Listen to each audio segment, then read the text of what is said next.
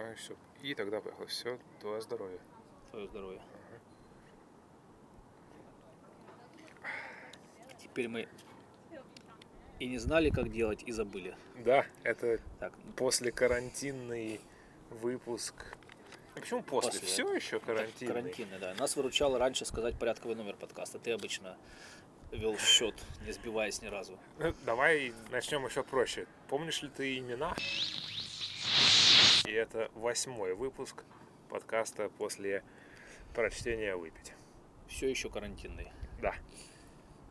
Мы записываем его в за день до... Не, не за день, подожди, сегодня что? Среда? Четверг. Сегодня четверг. За три дня до того момента, когда Ирландия попытается выйти из карантина совсем. Выйти сразу в паб. Да, в понедельник откроются пабы. Мы взяли Гиннес в пабе и ушли, так как он- паб еще закрыт, мы взяли Гиннес и ушли в сторону пирса. а, И сидим сейчас, э, наблюдаем Дублинский залив во всей его туманной красоте. Да, и, и со всем его туманным э, запахом тоже. Но у нас сегодня будет, на самом деле, немало отсылок к морю, я думаю. Поэтому какая-то связь здесь есть. А то, что вы не слышите пьяных голосов, кроме наших с Лешей, это все заслуга ковида. Никто не может записать ирландский паб сейчас, потому что они закрыты. И, да, и в этом для нас большой риск есть. Потому что сейчас нас будет хорошо слышно и понятно. И, и мы очень опасаемся, что э, тот, э, те остатки смысла, которые раньше как-то органично э, проклевывались через шум в пабе, да, паб нас спасал и выручал. Да. Сейчас нас не спасает ничего. Ну, может быть, если только начнут чайки галдеть, но на них э, надежды нет. Дія перша. Берег моря, чути розбещені крики морських птахів, ревіння моржа, а також інші звуки, здаваємо різною морською сволотою. Бы талант не пропьешь, и скиллы они не пропали. Мы как не есть могли начать нормально, Так и не так мы до сих пор не можем начать нормально. Но зато мы стоим, у нас слева промзона, а справа море. И, в принципе, это все красиво. Чайки ныряют в эту, слава богу, в море, не а. в промзону, да. Но это дублинские чайки, я не удивлюсь, что если они нырнут в промзону и вынырнут оттуда, с, например, с, с- с кроссовком. Ладно, попробуем мы все-таки. Мы, мы э, планировали записать э, где-то с середины апреля, да, то есть мы, Андрей предложил все-таки сделать карантинный выпуск, э, по понятным причинам мы в пабе не собирались и не записывали ничего. Потом Андрей предложил все-таки записать. И мы думали над темой, и в итоге придумали следующее, что а, взять в первый раз э, литературу не только ирландскую, но еще такую, которую кто-нибудь бы хотел читать. То есть что-то М. поинтереснее, чем а, более массовое, чем то, что мы обсуждали до этого. До этого обсуждали, в принципе, книги, которые никто не читает. Да. Ну, по-честному тогда. Кроме, может быть, да, без исключений. А, а в этот раз мы решили поговорить о книгах, которые не только пишут ирландские писатели, но еще читают ирландские читатели. И не только ирландские читатели. То есть э, все три книги а, этого выпуска, они, ну, без оговорок, они имеют аудиторию за пределами Ирландии. И это жанровая литература, то есть мы будем говорить о историческом романе ирландском, Отлично. неожиданно, Да. такой есть, и ирландском детективе. Ого, вот А это, такой это ого, вообще неожиданно. Это да? ого есть. Мгм. Да, оказывается, он есть, э, и он, э, он прямо идет по планете шагами и завоевывает. Ну, он не так известен, как там скандинавский, скажем, детектив, да, который там гремел последние лет 10, снимали фильмы там про мрачных мужиков там в свитерах, которые ходили и расследовали Мгм. преступления. Но ирландский детектив тоже есть, и мы об, э- об этом всем поговорим. А напиток мы как озвучим сейчас или мы его оставим? Да, запросто можем и сейчас, на самом деле, озвучить. Сегодня мы расскажем о джине, потому что о джине мы еще не рассказывали. Это основная причина. Я ее условно попытаюсь притянуть за уши потом к остальному повествованию, но вообще, почему бы и нет? Начнем прямо с э, исторического романа. Ну, с этим как бы на первом, на первый взгляд все понятно, да, это там, всем известный, не знаю, с чего это началось, с Вальтера Скотта. Там, Гюго, потом кто там дальше у нас проходил, Синкевич, Фенимор Купер, кстати, я узнал, что когда, когда готовился, что, кажется, романы про индейцев Немора Купера, там, Зверобой, вот это все, вот, все Мгм. эти шутки там. А это все, кажется, тоже исторический роман. М, Ничего себе, да? А, потому что стандартное определение исторического романа – это, сейчас ты узнаешь новое, Давай. бесполезный факт дня. Так. Когда автор пишет о событиях, происшедших не менее чем за 25 лет до написания. Ага. И руководствуется при этом не личным жизненным опытом, а архивными записями скорее, то есть работой в архиве. А, вот так. Окей, да, интересно. Это очень хитрое определение, потому Очень что если ты хитрое. задумаешься, получается, что если современник напишет роман о том, что происходит сейчас, Мгм. ну или там Шолохов написал Тихий Дон, да, ты Да. читаешь его как стопроцентный исторический роман. Ну, где-то так. Но он его написал как современник на личном опыте. Да, И это как бы уже не исторический роман. это уже не совсем. Понятно. А вот «Война и мир», вот я не знаю. Потому что Толстой вроде писал ее после уже 25 лет. Он подождал 25 лет после. Выждал. Выждал после, да. Он Наполеона победил и выждал. М. И написал. Но он писал, работал ли он в архивах, могучий дед. Мне кажется, он вообще дорогу Нет. не сдал в архив. Мне тоже так кажется. Это хороший вопрос, и ответа на него у нас, как обычно, нет. А, господин Джозеф Аконер, очень известный и популярный ирландский писатель, который брат, сейчас ты должен догадаться. Брат другого Конора. Ну, ты скажешь брат Брэндона Бина, но, но нет. Не, Не, ну, а- н- Оконноров ну, ты очень непра- много. неправильно сказал. Э, Он не брат другого Аконора. Да. Ты, ты- у тебя, знаешь, у тебя половинчатая, как сказать, ты в правильном направлении движешься, но нет. Я тебе сейчас... Как Киви говорят, как говорят, но нет. Я тебе хуже сейчас могу спросить, почему Ольстер русифицировали в Ольстер, если он Ульстер?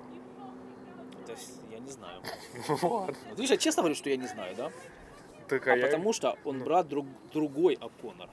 А. Ты гендерный, просто видишь, ты, ты- у тебя настолько гендерный bias в голове как бы сидит, что ты даже Да. не думаешь, что он может быть, он ну, вообще, он может быть даже сестрой другого О'Коннора. Ну, Джозеф, да, вообще, запросто ну, может быть. самая Но это твой бред, потому что ты спросил, чей он родственник, Нет, я понимаешь? знаю, что он это он, потому что я читал про него дофига, понимаешь? Он нигде не сказал, что он это она. Он везде говорит, что он это он. Ты хочешь э, снять Так. с себя лавры с его подкаста, что ли?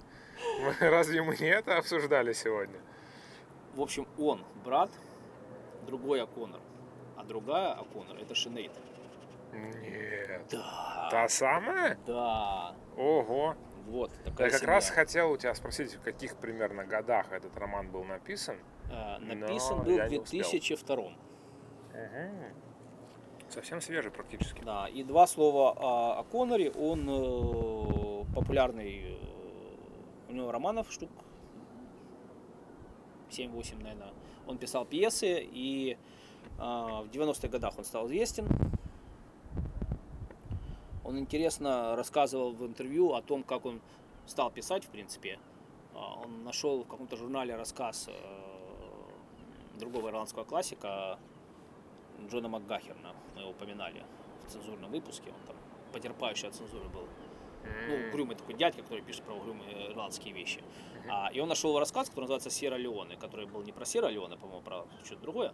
Но он, он переписал его Так. полностью, от слова в слово.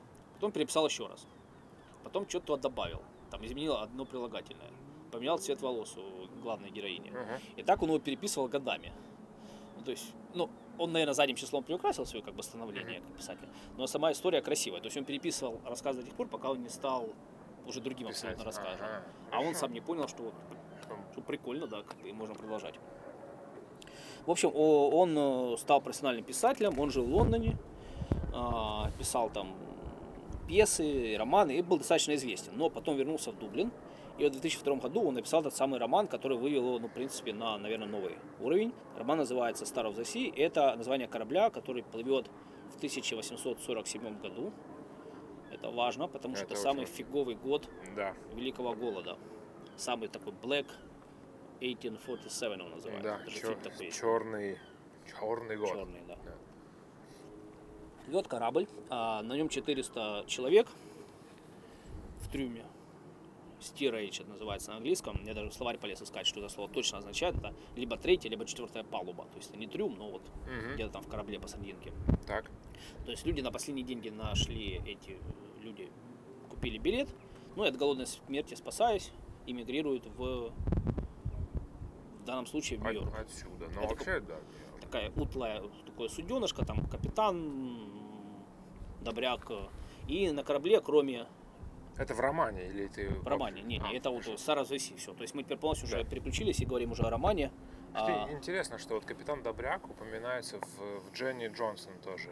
Это, это этот корабль, который стоит на, на приколе в, в устье Лифи, да. который музей как раз-таки э, ирландского А, голода и я ирландской не был иммиграции. Я там тоже, к сожалению, А, там не был. на, на- на набережной скульптура еще стоит рядом с ним. Э, ну, она не очень иду- далеко. идущих, Да, да, окей. да. И это, это музей ирландской миграции, и там есть хорошие туры, на которые, к сожалению, не попал, но на сайте у них написано, что тоже один из капитанов, который э, правил этим судном, он типа был добряком. То есть, может быть, какой-то имидж капитана добряка, но вообще все было очень плохо. Ну, Стас, можно судить, но, возможно, именно потому, что все было очень плохо, тебе нужно светлое пятно, да, у тебя на корабле Может полная быть. жопа, у тебя 400 человек умирает с голода, из них доедет не 400 человек. Меньше, Меньше. доедет. У тебя кто-то, эти матросы такие же примерно замученные, да, как бы у них там не жизнь, не сахар была. Тебе нужен какой-то, с- а кого опереться на корабле? Ну, это капитан с бородой, Капитан. с трубкой. Да, да, да. Вот, а на этом корабле Star of the Sea было еще 15 человек примерно. Нас интересует всего несколько из них, которые плыли первым классом. Кто там был в первом классе? Там был лорд Мередит некий, а, землевладелец богатый из э, Канимары, Мгм. то есть это как Мария Эджиорд, только, только, Только из Канемара. только из Канимары, Да. только мужик. Вот. Э, был э, американский журналист Тиксон, который хотел стать писателем, он пробовал быть писателем. И семья Мередита, его жена, его служанка Мэри, кто-то еще там был. Ну, в принципе, этих хватит уже. Слушай, ну это очень интересно. Я очень мало знаю про всю эту иммиграцию, но я почему-то был уверен, что эти корабли, они как были как челноки исключительно для э, вот погибающих от голода Нет? э, людей, которые пытались уплыть. Так просто я к тому, что они же э, там, они часто с собой болезни всякие пере- переносили, там, тиф, холера, все остальное. То есть, прикинь, ты э, в первом классе, и у тебя ну, вероятность того, что как бы э, 400 человек, из которых половина болеет холерой, и еще две трети умрут, и ты все равно как бы плывешь и я просто думал, что это реально были отдельные корабли, которые занимались вот такой вот Звучит скотской логично. транспортировкой людей, которым уже больше нечего просто терять. А оказывается, что нет. Наверное, не все. Наверное, были и такие. а, но на этом корабле, ну, мы судим по роману, да, Мгм. и, но а, а Конор очень много лет э, делал, э, иссле- исследовал тему, то есть там достоверность э, Ну, серьезная. это просто новый факт. Тогда очень интересно. Да. А, и они не пересекались. То есть первый класс э, сидел и обедал в салоне, или как это называется, да, там ему прислуживали э, официанты, а Стередж и все остальные пассажиры, они никак не могли даже, в принципе, оказаться рядом. Но я тоже читал, что их выпускали на полчаса в сутки погулять. Может быть, когда-то ночью, когда весь первый класс там уже спал, их выпускали из этого трюма. И вопрос, куда выпускали? Там же, наверное, тоже палуба Ну была да. как-то огорожена разными... Ну, просто конкретно вот как, этот... как сейчас, да, вот тебя вот тебя выпускают, тебя в магазин впускают, но ты никогда не знаешь, как именно тебя впускают, чтобы ты с другими людьми не, Ну да, не, да. не кантовался. Что-то в этом есть. И кроме того, на корабле плывет некий э, господин Пиус Малви, и он является убийцей. Причем это понятно с самого начала. То есть там сюжетный ход такой, что э, вначале объявляется, что будет убийство, и становится понятно, в принципе, кто будет убийца. Это Пиус Малви, и что он будет убивать этого самого лорда Мередита. Мгм, Непонятно только, когда это произойдет. мгм. Почему он должен его убить? Его приговорили к смерти. э, Тайное общество, которое в Канимаре боролось за права арендаторов, и его как эксплуататора А, ну да. гнусного Проклятого. Надо было срочно проклятого убить. Да. Ага, хорошо.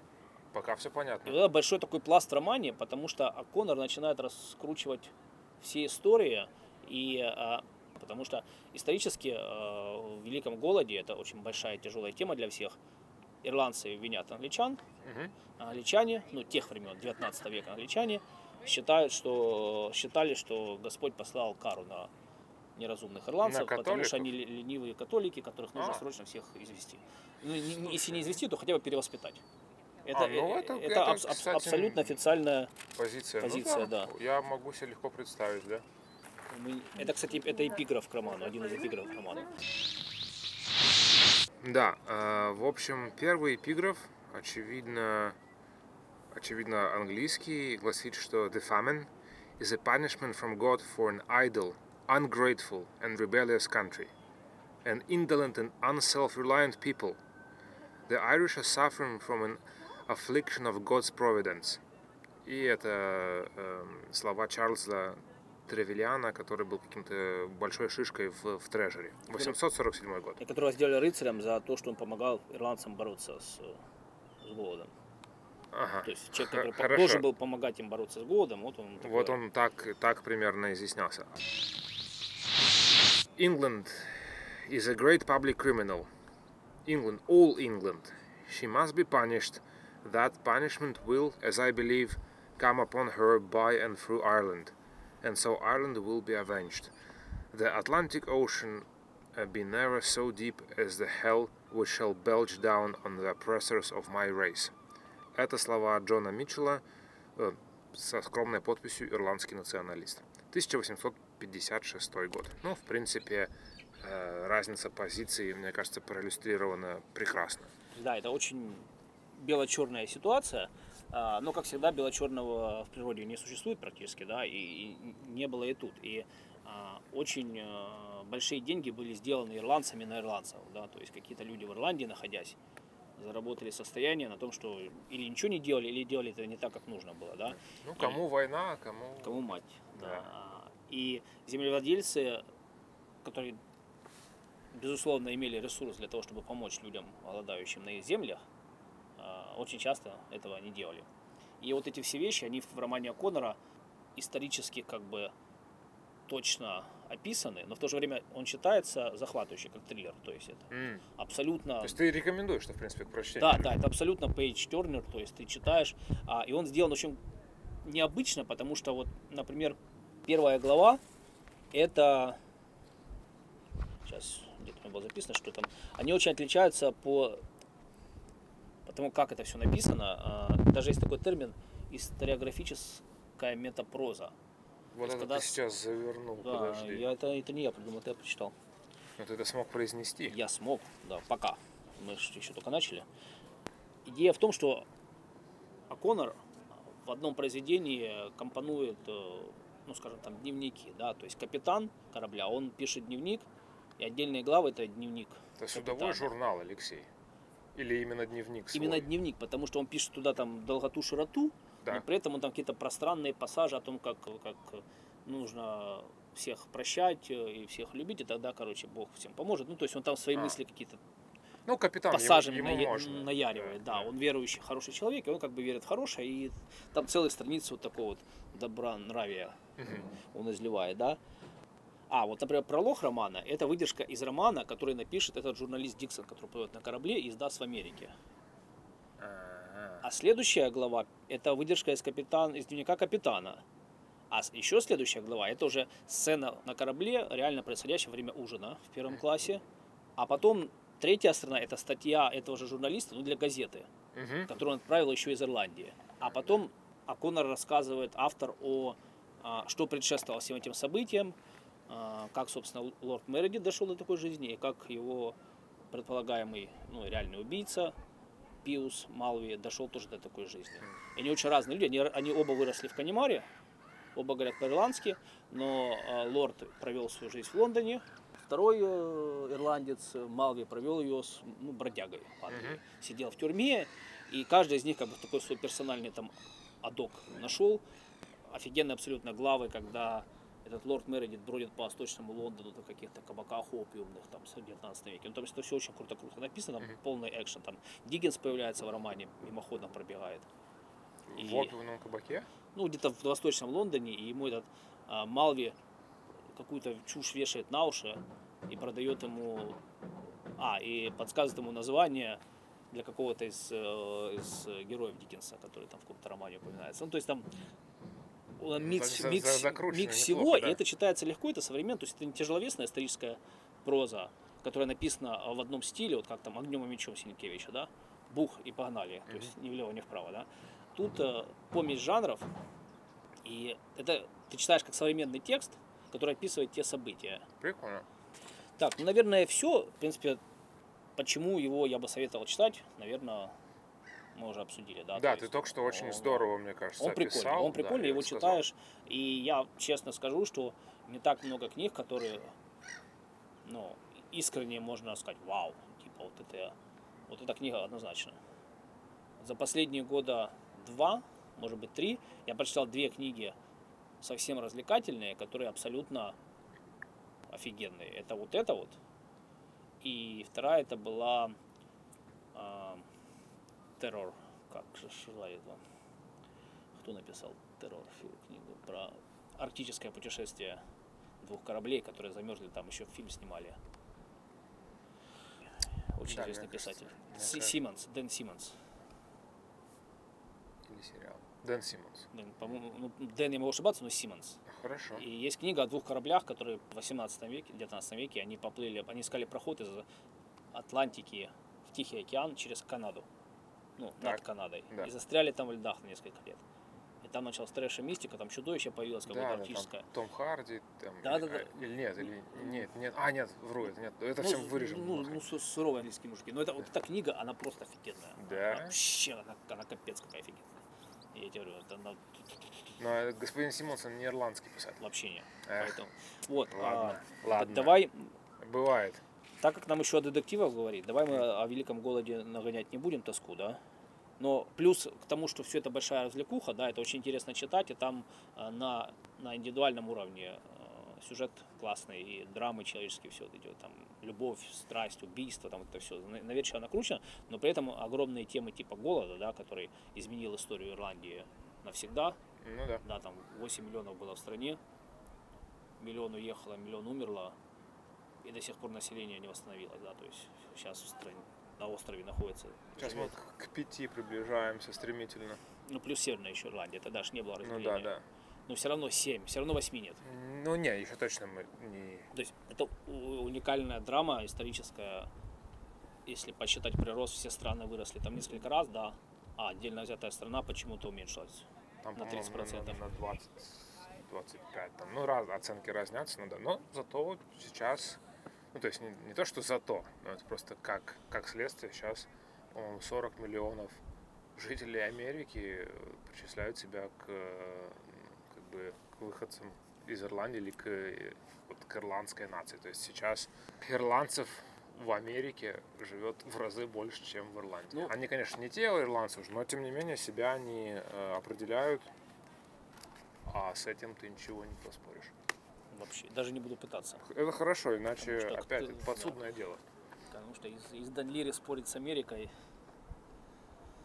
Да, далеко. Вот откуда-нибудь из Голбы было бы ближе чуть поспорить. А, из Отсюда, да, Данлири даже еще огибать, корк, там вот это все плыть. Нет, не будем спорить с Америкой. Но... Так, ну давай тогда поговорим о Джине. Э, джин это... Я, по-моему, спалил. Подожди, я- Нет, нет, я ты говорю, сказал, ладно, я да, говорю, да, что да, будет да, джин. Да, поэтому и мы сейчас о нем поговорим. Я только э, немножко... Я могу добавить, э, пока ты собираешься с мыслью о Джине, Давай. а могу добавить, что еще один как бы, аргумент в копилку того, как он круто это делал все, и как необычно, казалось бы, обычном жанре исторического романа, у него есть там письмо, написанное ирландцем. В романе объясняется, что письмо было найдено в каюте служанки этого лорда. Мгм. И приводится полный текст письма на английском с примечанием, что оно было переведено этим журналистом. Ну, то есть это, естественно, несуществующее письмо, которое Аконнор написал. Но, что как бы понятно, да, так оно, и, так оно в романах и происходит. Но историки или литература, литературоведы, которые роман исследовали, они, многие из них считают, что такое письмо в принципе не могло быть написано ирландцам Так. в 1845 году. И О'Коннор, который написал его именно так, он не мог об этом не знать, потому что его консультировали серьезные ребята. Серьезно, Да. И он сам... Что-то апроприировал, наверное? что-то Нет, он, вот он Или вот зачем-то ему казалось важно написать а, вот такое так? письмо, М. какого быть не могло.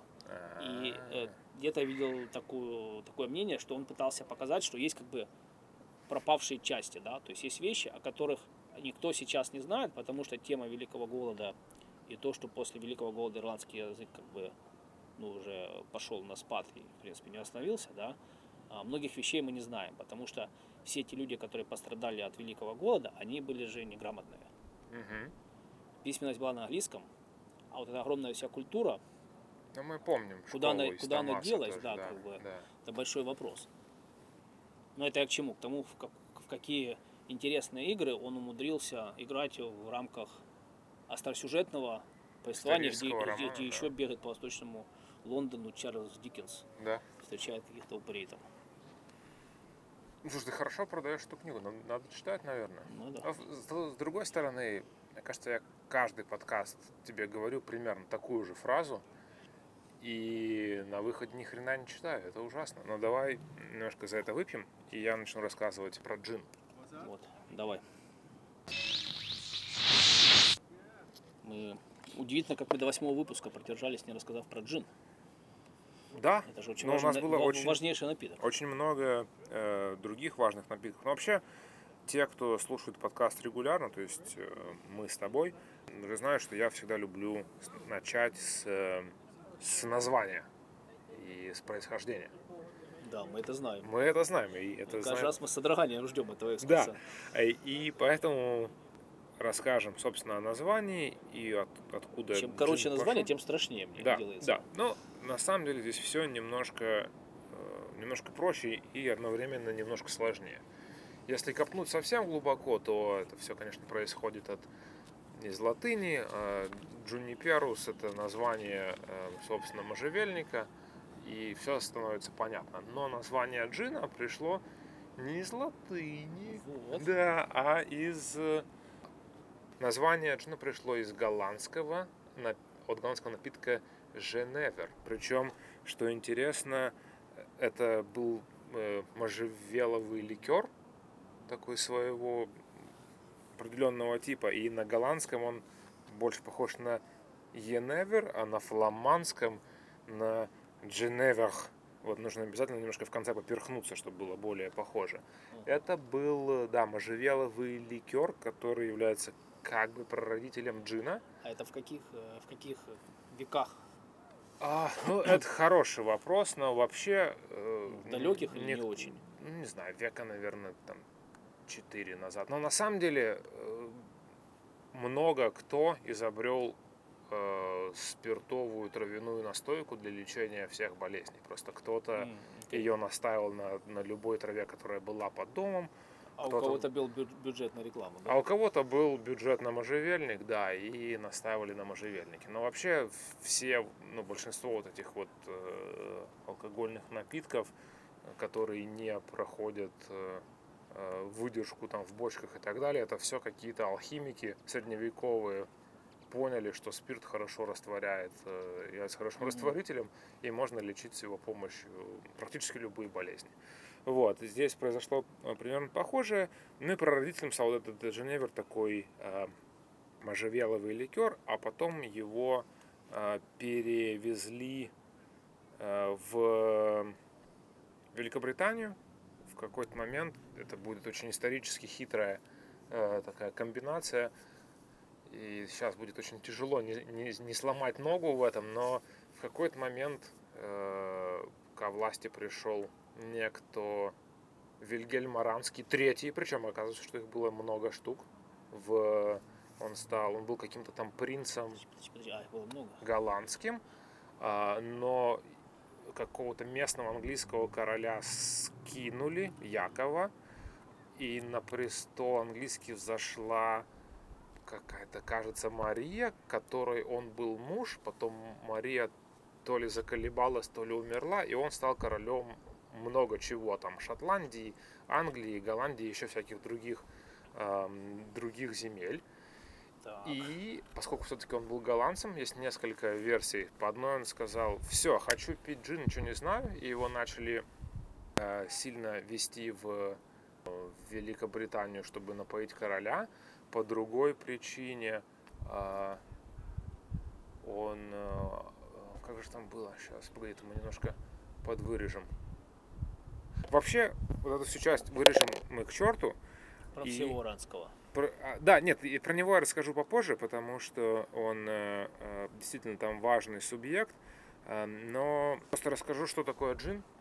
Мы, мы поняли, что это за название. Да. А вообще джин это напиток, естественно, алкогольный, получаемый перегонкой спиртовой настойки, можжевеловой ягоды и пряностей. А последний раз, когда мы говорили с тобой о виске, а, ты меня запутал окончательно, рассказывая, что спирт делался из... Ну, спирт делается из зерна, правильно? Да, все но, не, верно. но не виски. Э, Спирт для виски делается из э, ячменя. Ну, Все это- верно. А этот спирт для джина, он делается, наверняка, ж не из ячменя. Слушай, он делается из... эм, Здесь не указано, зерновой спирт. То есть он, в принципе, может делаться много из чего, но либо ячмень, либо, может быть, даже пшеница. Вот. эм, А цвет э, виски, он э, не от того, что это ячмень, а от того, что это обжарка, да? Цвет виски от э, почки. В основном. То есть виски может быть белым, Ты, если бывал когда-нибудь на вискокурне, там, где они демонстрируют эти все перегонные Да. э, этапы, и в некоторых местах у них есть прям такие врезанные окошки, чтобы они могли видеть, как там течет и переливается. Это просто прозрачная жидкость. Окей. Да, да, да. И еще я тебе больше скажу, часто они, поскольку виски не все бочки охотно ему отдают цвет, а у народа есть э, некоторые пожелания к насыщенности напитка, многие эм, производители их подкрашивают. Например, карамелью или еще чем-то, чтобы они были по, по янтарнее, Мгм, пожелтее. Ну вот, собственно, собственно, джин – это крепкий алкогольный напиток крепостью не менее 37,5 градусов. Это важно. В какой-то момент его делали слабее, но получался ложовый вкус, и поэтому производители сказали, что нет, не будем. Изготавливается путем перегонки зернового спирта с добавлением растительных пряностей. Обычно можжевеловые ягоды, но туда бухают там кориандр, э, ирис, миндаль и прочую, прочую растительность. Ну и, естественно, чем больше ты хочешь извратиться, тем больше можно туда вбахать э, сортов. Вот у тебя лежит в рюкзаке танкеры, они, по-моему, пишут, что там у них там 20 с чем-то разных Там, трав. там- Или может, там может даже хватает, да. даже, даже больше. И когда я смотрел информацию о Джине, во-первых, стало понятно, что ужасный хронометраж, да, но я узнал такой фан-факт. Про... Второй бесполезный факт дня, да? Да, да, очень бесполезно, но очень интересный. Вот э, самый популярный коктейль с джином. Как думаешь, какой, Леш? Мартини, Вот. который мы в подкасте Да, предусмотрительно во втором выпуске. Ты понимаешь, мы закладываем уже так... У нас там много мы- крюков к, да. к, к customer loyalty. Да, ну, Мартини, я, кстати, про него тоже написал, Но, что но я не угадал, джентоник, наверное. мы про него рассказывали, но я реально писал вот про Мартини. Но мне кажется, что самый популярный все-таки джин-тоник. наверное, да. Но вот знаешь, что такое тоник? Это содовая с травами. Мгм. Вот и я ты так хочешь меня думал. завалить и сказать, что такое содовое? Я не смогу тебе Нет, нет, нет, э, ты, ты все правильно сказал, но оказалось, что тоник это не просто штука, чтобы делать коктейль. Это очень прикладная вещь. И сейчас будет довольно бесполезно, довольно интересно. Куда ее прикладывать? Тоник, да, тоник придумали для того, э, чтобы бороться с малярией. То есть А, тоник это да, газированная вода Потому что хинин. с, разма- э, с размешанным или раз- разбавленным в, э, ней хинином. Насколько я понял из э, описания, хинин это отвратительная горькая э, субстанция, которую очень трудно принимать. Вот, но каким-то образом товарищи пронюхали, что если размешать это с джином, то вот эта вся травяная бодяга довольно неплохо перебивает э, хининный вкус, и чтобы принимать э, хинин в нормальных Мгм, количествах, его лучше всего размешивать с, с джином. И отсюда получился джин-тоник. Естественно, то, что мы пьем сейчас, с тем тоником имеет очень-очень мало общего, потому что э, теперешние тоники в разы слаще, и в них там какие-то минимальное количество этого хинина. Окей. Но вообще это была приблуда для коктейлей, а для того, чтобы бороться. Я даже выписал с мари- малярийными плазмодиями. Да, борется хинин. Вот такой фан-факт. Это хороший факт. Хороший. А потом я чуть-чуть расскажу о том, как джин завоевал сердца, желудки и сознание многих людей, которых он потом еще и погубил. О, это А, интересная Да, это будет неплохая тема, но это будет чуть-чуть попозже. Расскажу. Обязательно расскажу. А еще мы с Лешей расскажем о разных сортах детектива и многом другом. Так что ждите второй части нашего восьмого выпуска. Она скоро будет.